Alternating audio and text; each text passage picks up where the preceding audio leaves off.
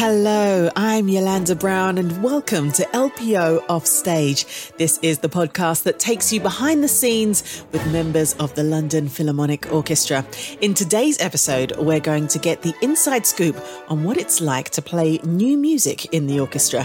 I'm joined by percussionist Andy Barclay, violinist Lasma Taimina, and Mark Templeton, who plays the trombone. Welcome, Lasma. Lovely to see you. Hi, it's really lovely to be here. And welcome back to Andy and Mark. Hi, Yolanda. Hi, Yolanda. Hello. I'm going to start with a very general question and then we're going to unpick it as we go through. Andy, can you help me? What would you actually define as contemporary or new music in the LPO? Well, it's a bit of a, a funny term because obviously anything that's just been written is new, but there's another term, contemporary music. You know, you could write Three Blind Mice now in a different key and it'd be a new piece of music. So contemporary music is more different from Beethoven and Mozart. It's more avant garde. It's from some people's point of view, it's more difficult to listen to. So there's a difference. We, we play new music all the time. If you do a film sessions, all the music's new. Yes. Um, sometimes the ink's still wet on the page, actually, and also it changes while you're recording it. But there are sort of serious contemporary composers who we work very closely with, and they, you know, they're often writing new commissions. And then that's where that's what kind of more challenging music to play and and to listen to. A conductor once said that contemporary music's like Brussels sprouts. You don't like it, but it's good for you. Oh, And that's uh, good. so uh, and I thought it was quite funny. He said that in a in a concert, you know, uh, to sort of butter the audience up a little bit. So Beethoven Five was new once. And um, Lasma, do you think it's helpful or off putting to have to label the music? Well, so it depends whom you're talking to. Because if you talk about contemporary music to an ordinary listener, somebody who would come to a concert, then I'm pretty sure the first thing that comes to their mind is something noisy, scratchy, and loud. Yeah. And it might really be off putting. Most people, when they come to concert, unless they have very specific personal interest in contemporary music, because they are conductors, musicians, composers, or maybe they just find it exciting. Yes. Most people would find it a bit challenging to listen and to be present. But the thing is that maybe it's because um, mostly when we talk about contemporary music, we actually mostly mean these really new, unusual pieces, and we completely forget that contemporary music comes in all different sizes and shapes, and that we can have a very beautiful sounding contemporary music, something like from, uh, you know, Giya Kancheli, for example, he wrote something quite beautiful, to tonal, but with a lot of surprises, and you would not deny it's contemporary, but it's really enjoyable to listen to it. But at the same time, of course, we have these very noisy pieces, and maybe not no- noisy even, but they are just trying to turn music into science a bit, ah. mathematics and science, and then they try to explore all the possibilities of an instrument. And yeah, I find that when this starts happening and when people relate contemporary music term only to this, then it might be a bit off-putting Sure. to mention it to a listener, to audience member. Really sorry that a lot, of that a lot of that noise is generated by me and Andy. Yes. So sorry about that. No, no, but you can't imagine what a violin can produce. Oh my God, if you just give us forte fortissimo on sul ponticello, that seems like a trend nowadays. All the composers really want to explore this possibility, forte fortissimo sul ponticello. I mean, meaning playing close to the bridge.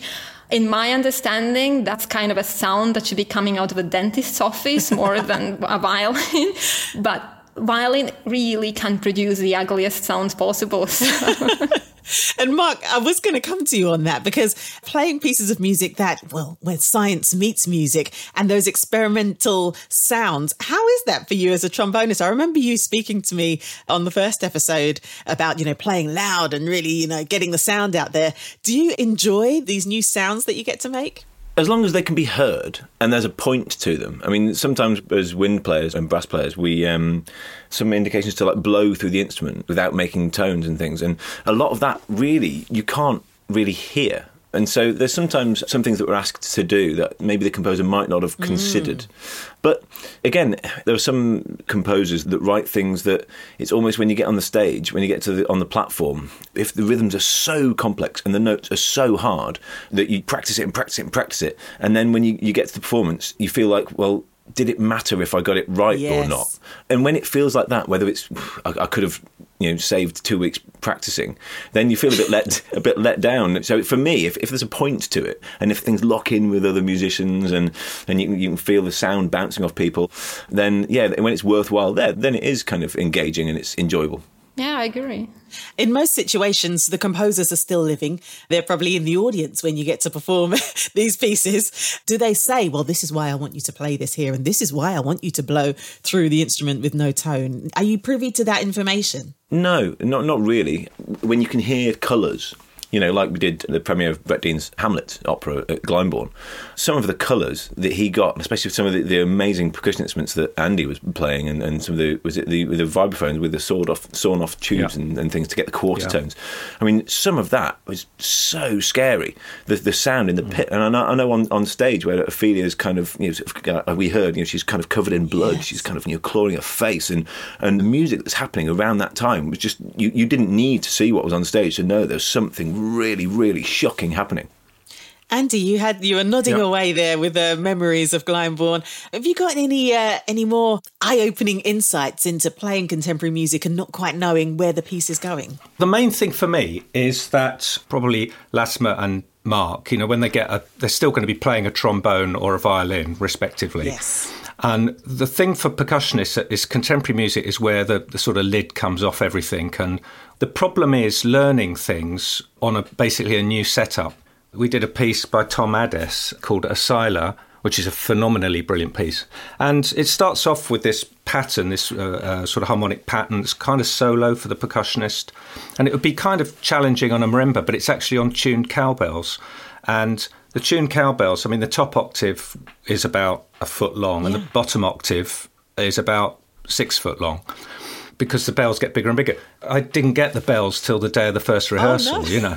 So I had to learn this thing, and I learned it on the marimba, so I knew what notes. And then I had to sort of kind of set up in the morning and think, "Oh Christ, how am I going to do it?" And I, you have to sort of put them around you, not in a line, because there wasn't room to have a line of them. And then it's solo, and then a couple of days later, it's a concert. It's pretty terrifying it's kind of the crazy way things work in London that we don't, you know, really it would be nice to sort of all go on holiday for a, a month yes. and sort of stay in a nice sort of cabin in the woods and learn this piece slowly. And the reason pieces like Tchaikovsky sound great is not only because they're great compositions, but people have been playing them for years and years and they know exactly the style and everything locks in perfectly and you can knock a Tchaik 4 together in you know, in one rehearsal and play it brilliantly. Mm. Modern music is still a developing genre and we're still grappling with new things. Yes. And sometimes, you know, the classic thing, Rite of Spring, you know, the first rehe- first performance of that in 1913 uh, or something, where there was a riot and people were sort of screaming and shouting and all that.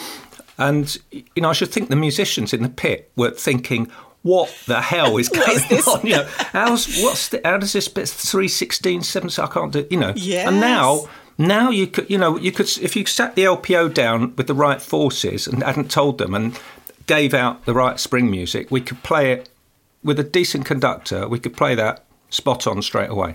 That's interesting. Yeah, it's a good point. And Lasma, I'm really interested in these techniques. Are there any techniques that you've seen sort of come up in your sheet music where you thought, I don't want to do this to my violin. That doesn't uh, that doesn't feel right to me. When a violinist has a really expensive and good bow, they sometimes would make sure they're coming with their second bow that's a cheap one. Ooh. Sometimes we have to do the col legno, meaning lots of long sections full of just hitting those strings with the, with the wood of the bow. So that's a bit of a problem when you have a really nice bow. Also, some people sometimes bring in the second violins when there are lots of pizzicati to do, like very, very loud ones, because it's really bad for the violin.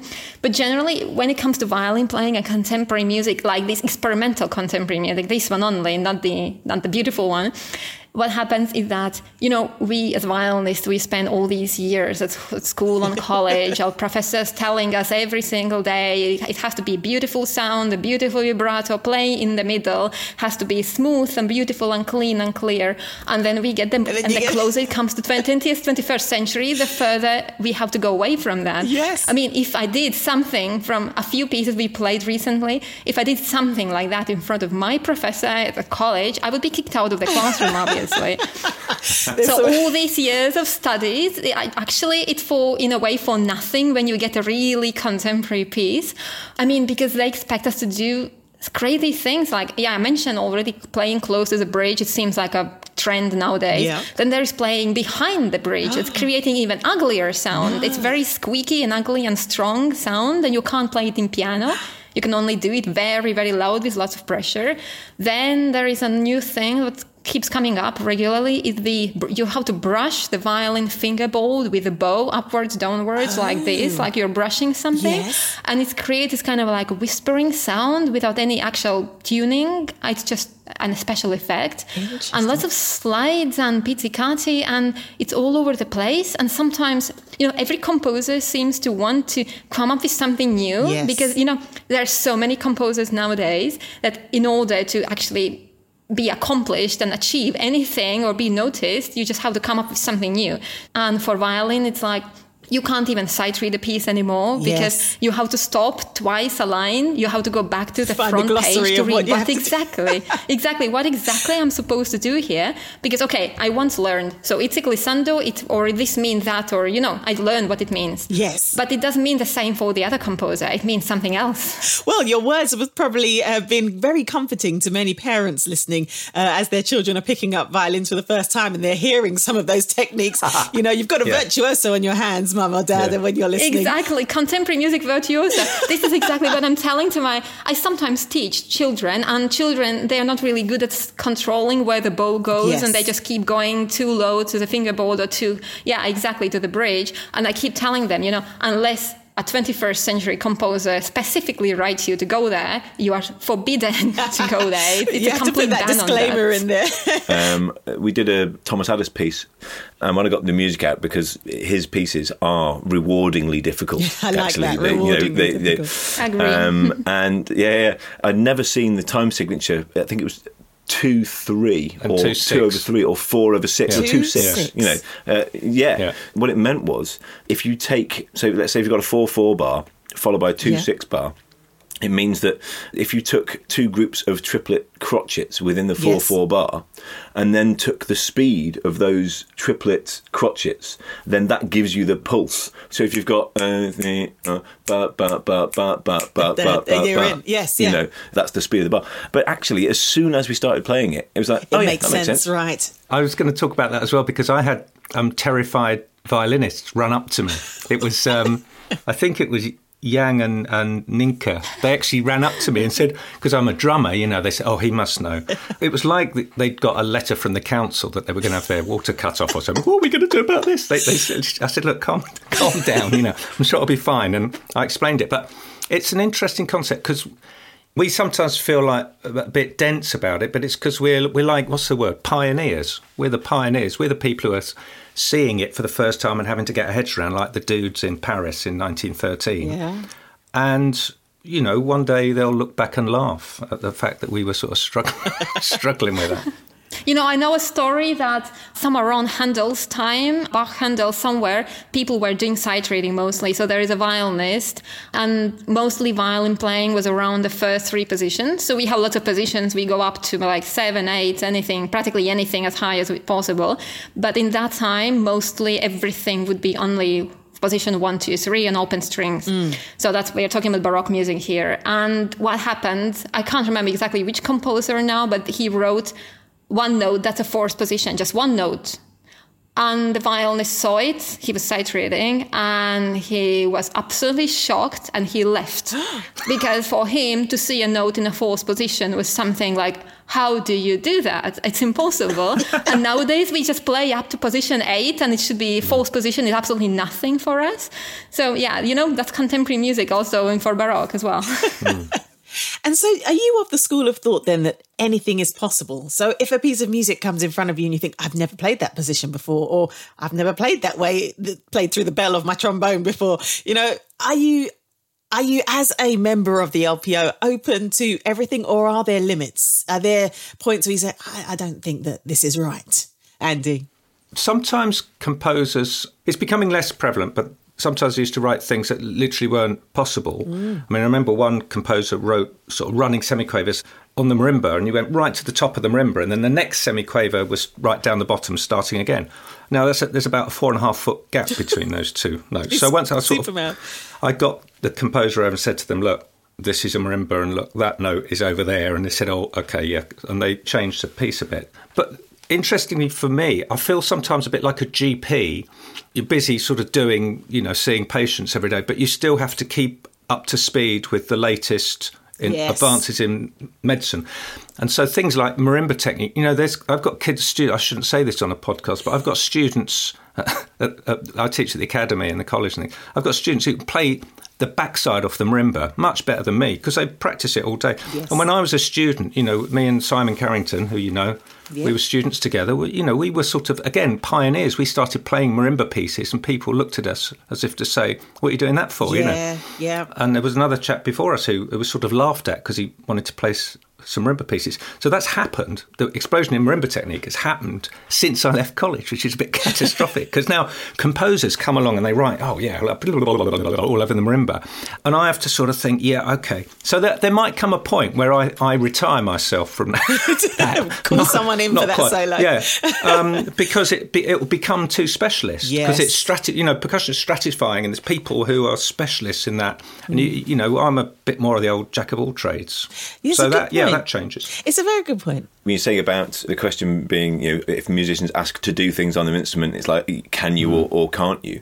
We always refer to Rite of Spring, but the opening sort of bassoon melody is so high Absolutely. and so hard for them. And I can imagine the first the first time the bassoon player saying, "No, I'm not playing this because it sounds horrible," and he's like, "Well, yeah, that's what I want."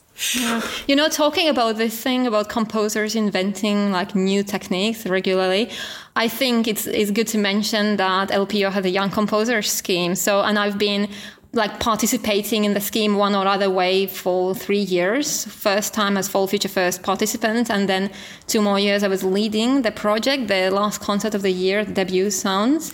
Yes. And in those workshops and in those first rehearsals, you have this very unique chance of witnessing how the composing process happens because we are free to ask composers. So do you really mean this what's written here? Are we really supposed to make this sound or play on this string? And then the composer has a chance to come and say okay so can you play me? How does it sound like? And what would you prefer for example? Yes. and this is a really nice chance for all of them to just discover music while they're still young. So they never run into this problem that they're going to write a major orchestra piece and there is something completely unplayable. So the young composer scheme is definitely helping to discover because i have had lots of questions. So can i write like this for violin does it work actually and our first rehearsals always exactly they're happening exactly like that with james macmillan for the last two years Yes. conducting. It's always like a trio composer, uh, James Macmillan, and the person asking a question. And they're all three of us, we try to decide what exactly is the best way to do the thing, what the composer imagines. So I think it's a good chance for everyone. I have to note that at the time of recording, you are celebrating your one year anniversary uh, with the LPO. So a big congratulations to Yes. I am. Thank you. Yes, it's exactly a year since I started. I started January the 13th, 2020. It has been a very strange year because obviously my probation Yes. was mostly in lockdown at home. So Easiest probation But I still ever. passed. The safest, safest but yes, At least you passed it in that case. And Andy, how much do you think that technology uh, has a part to play in all of this? We're, we're hearing about, you know, composers writing music for the instruments and the instruments can't play those notes. Do you think it's technology that's leading in that way or are they really imagining it as we sort of imagine how composers used to write back in the day, so to speak? When we're all being cynical, sometimes we look at each other and say, I bet it sounded good on the computer. Yeah. yeah, exactly. And um, I mean, Sibelius is a brilliant thing, the software. I mean, I had to play something really hard once on the. It was a, a double piano concerto by, I think it was Elena Kats-Chernin. Uh, no, it wasn't. It was. It doesn't matter. You can edit that out. But anyway, there was this snare drum part that I couldn't get my head around. It was so fast. And in the end, one of my students who was, or ex students who was in the section, he came in one morning, said, Oh, I, I wrote your part into Sibelius and got Sibelius to play it back to me at the right speed. And it was re- really useful because I could actually listen to this thing and think, okay, yeah, I can make that sound. But it was just really difficult. So when we were talking earlier about them sometimes making mistakes or doing the debut sounds, I mean, we have to remember they have to learn their craft like we had to learn ours. Um, young composers have Yeah. got things to learn, otherwise, you know, they'd be Richard Strauss straight away. So I think they've got a lot of technological assistance now. They can write things on Sibelius. They can actually get the computer to play it to them. They'll get some idea of what they're up against uh, or what they're producing. In terms of the development of instruments, I mean, uh, there's not a lot you can do to a violin. I think maybe trombones are probably easier to do some of the things and, than they would have been 100 years ago. Yeah. You know, some apart from the string instruments, I think the the other instruments are probably better. The modifications of the instrument. Yeah, they can they yeah. can deal with things. You know, flutes can have a B foot joint if they so that Absolutely. can. And uh, uh, from my point of view, I mean, as I say, everything goes bonkers. I mean, we well, I, I don't know what's coming next. That's an amazing thing. keeps you on your toes. But what about the audiences? How do they sort of? What is their palette for contemporary music that you've seen uh, so far on tour, Mark? I think that the LPO's kind of USP has been for, for quite a while, and that's thanks to uh, Tim Walker, our, our old CEO, and Vladimir. Our USP is actually to, for want of a better word, to, to challenge audiences Yes. a bit more. And I've got lots of friends that come to concerts, and they will come to see what we're doing. They will come because we're doing challenging Yeah. things, and yeah, they might like Yeah. it, they might not. But there was a piece, and the composer and name of it will, uh, and everything will. I'm not going. to I'm not going to name. However, I was on stage, and uh, the musician sitting next to me, uh, we we both noticed very soon into the, the, the concert, and there may may have been there may have been five or six hundred people at this concert, so it wasn't hugely well sold anyway, because I think it was it was this this whole piece was quite long. Um, and um, we we saw after a few minutes, we saw a couple of people stand up and, and, and walk out, and it's no. like, ooh, that's a bit awkward. Yes. Um, and and then saw a few more people walk out. It's like, oh, that's, oh, oh dear, and and it, and it, it, it a sort of little trickle led to a kind of a bit of a sort of stampede. And and and myself and my colleague, when, when every time anyone walked out, if he was playing, I would kind of mark a little with my pencil, just mark a little tick on the part. And likewise, if I was playing, he'd mark it. And we tallied up our results at the end. We made sure that, oh, did you get that one? I got that one. I, yeah, did you get that one? I got that one. Fine, yeah. Um, and and got, got to the end, and we tallied up that 124 people no. walked out during the performance. Well, that market research might be quite uh, important for the composer. You should give your score back, as just so you know. I must tell you that the uh, professional term for contemporary music is squeaky gate.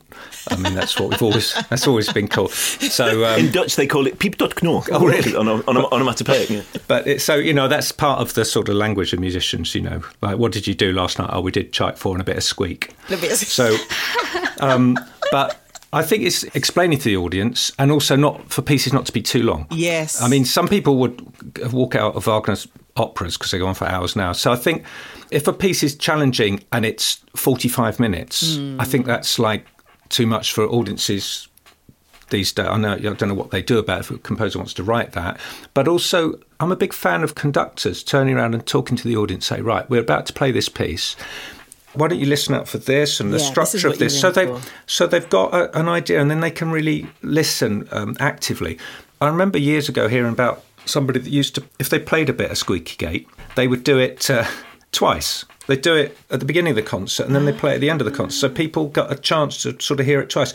Because, you know, we sometimes play pieces, you know, on a Monday morning, you start crashing through it and you're going, Jesus Christ, you know, this is. Yeah. But A, it gets better and also you get used to it. And sometimes by Wednesday, you think, oh, it's actually quite good. Yeah. But then the poor audience come in and they, they've got no preparation and they just get it in the face and then it's done. And understandably, some of them say, "Well, that was awful," It's a good point. and this is why I mean it takes decades Yeah. for musical genres to come in. One of the big uh, genres in contemporary music is minimalism. Now, Mm. Steve Reich is a contemporary composer, but I mean, you play his pieces and your hall is chock a block. I think it's beautiful music. It's highly complex music, and it's it's challenging in its own way, but it's also very approachable because it's mesmeric, and a lot of the time it's people love it, you know.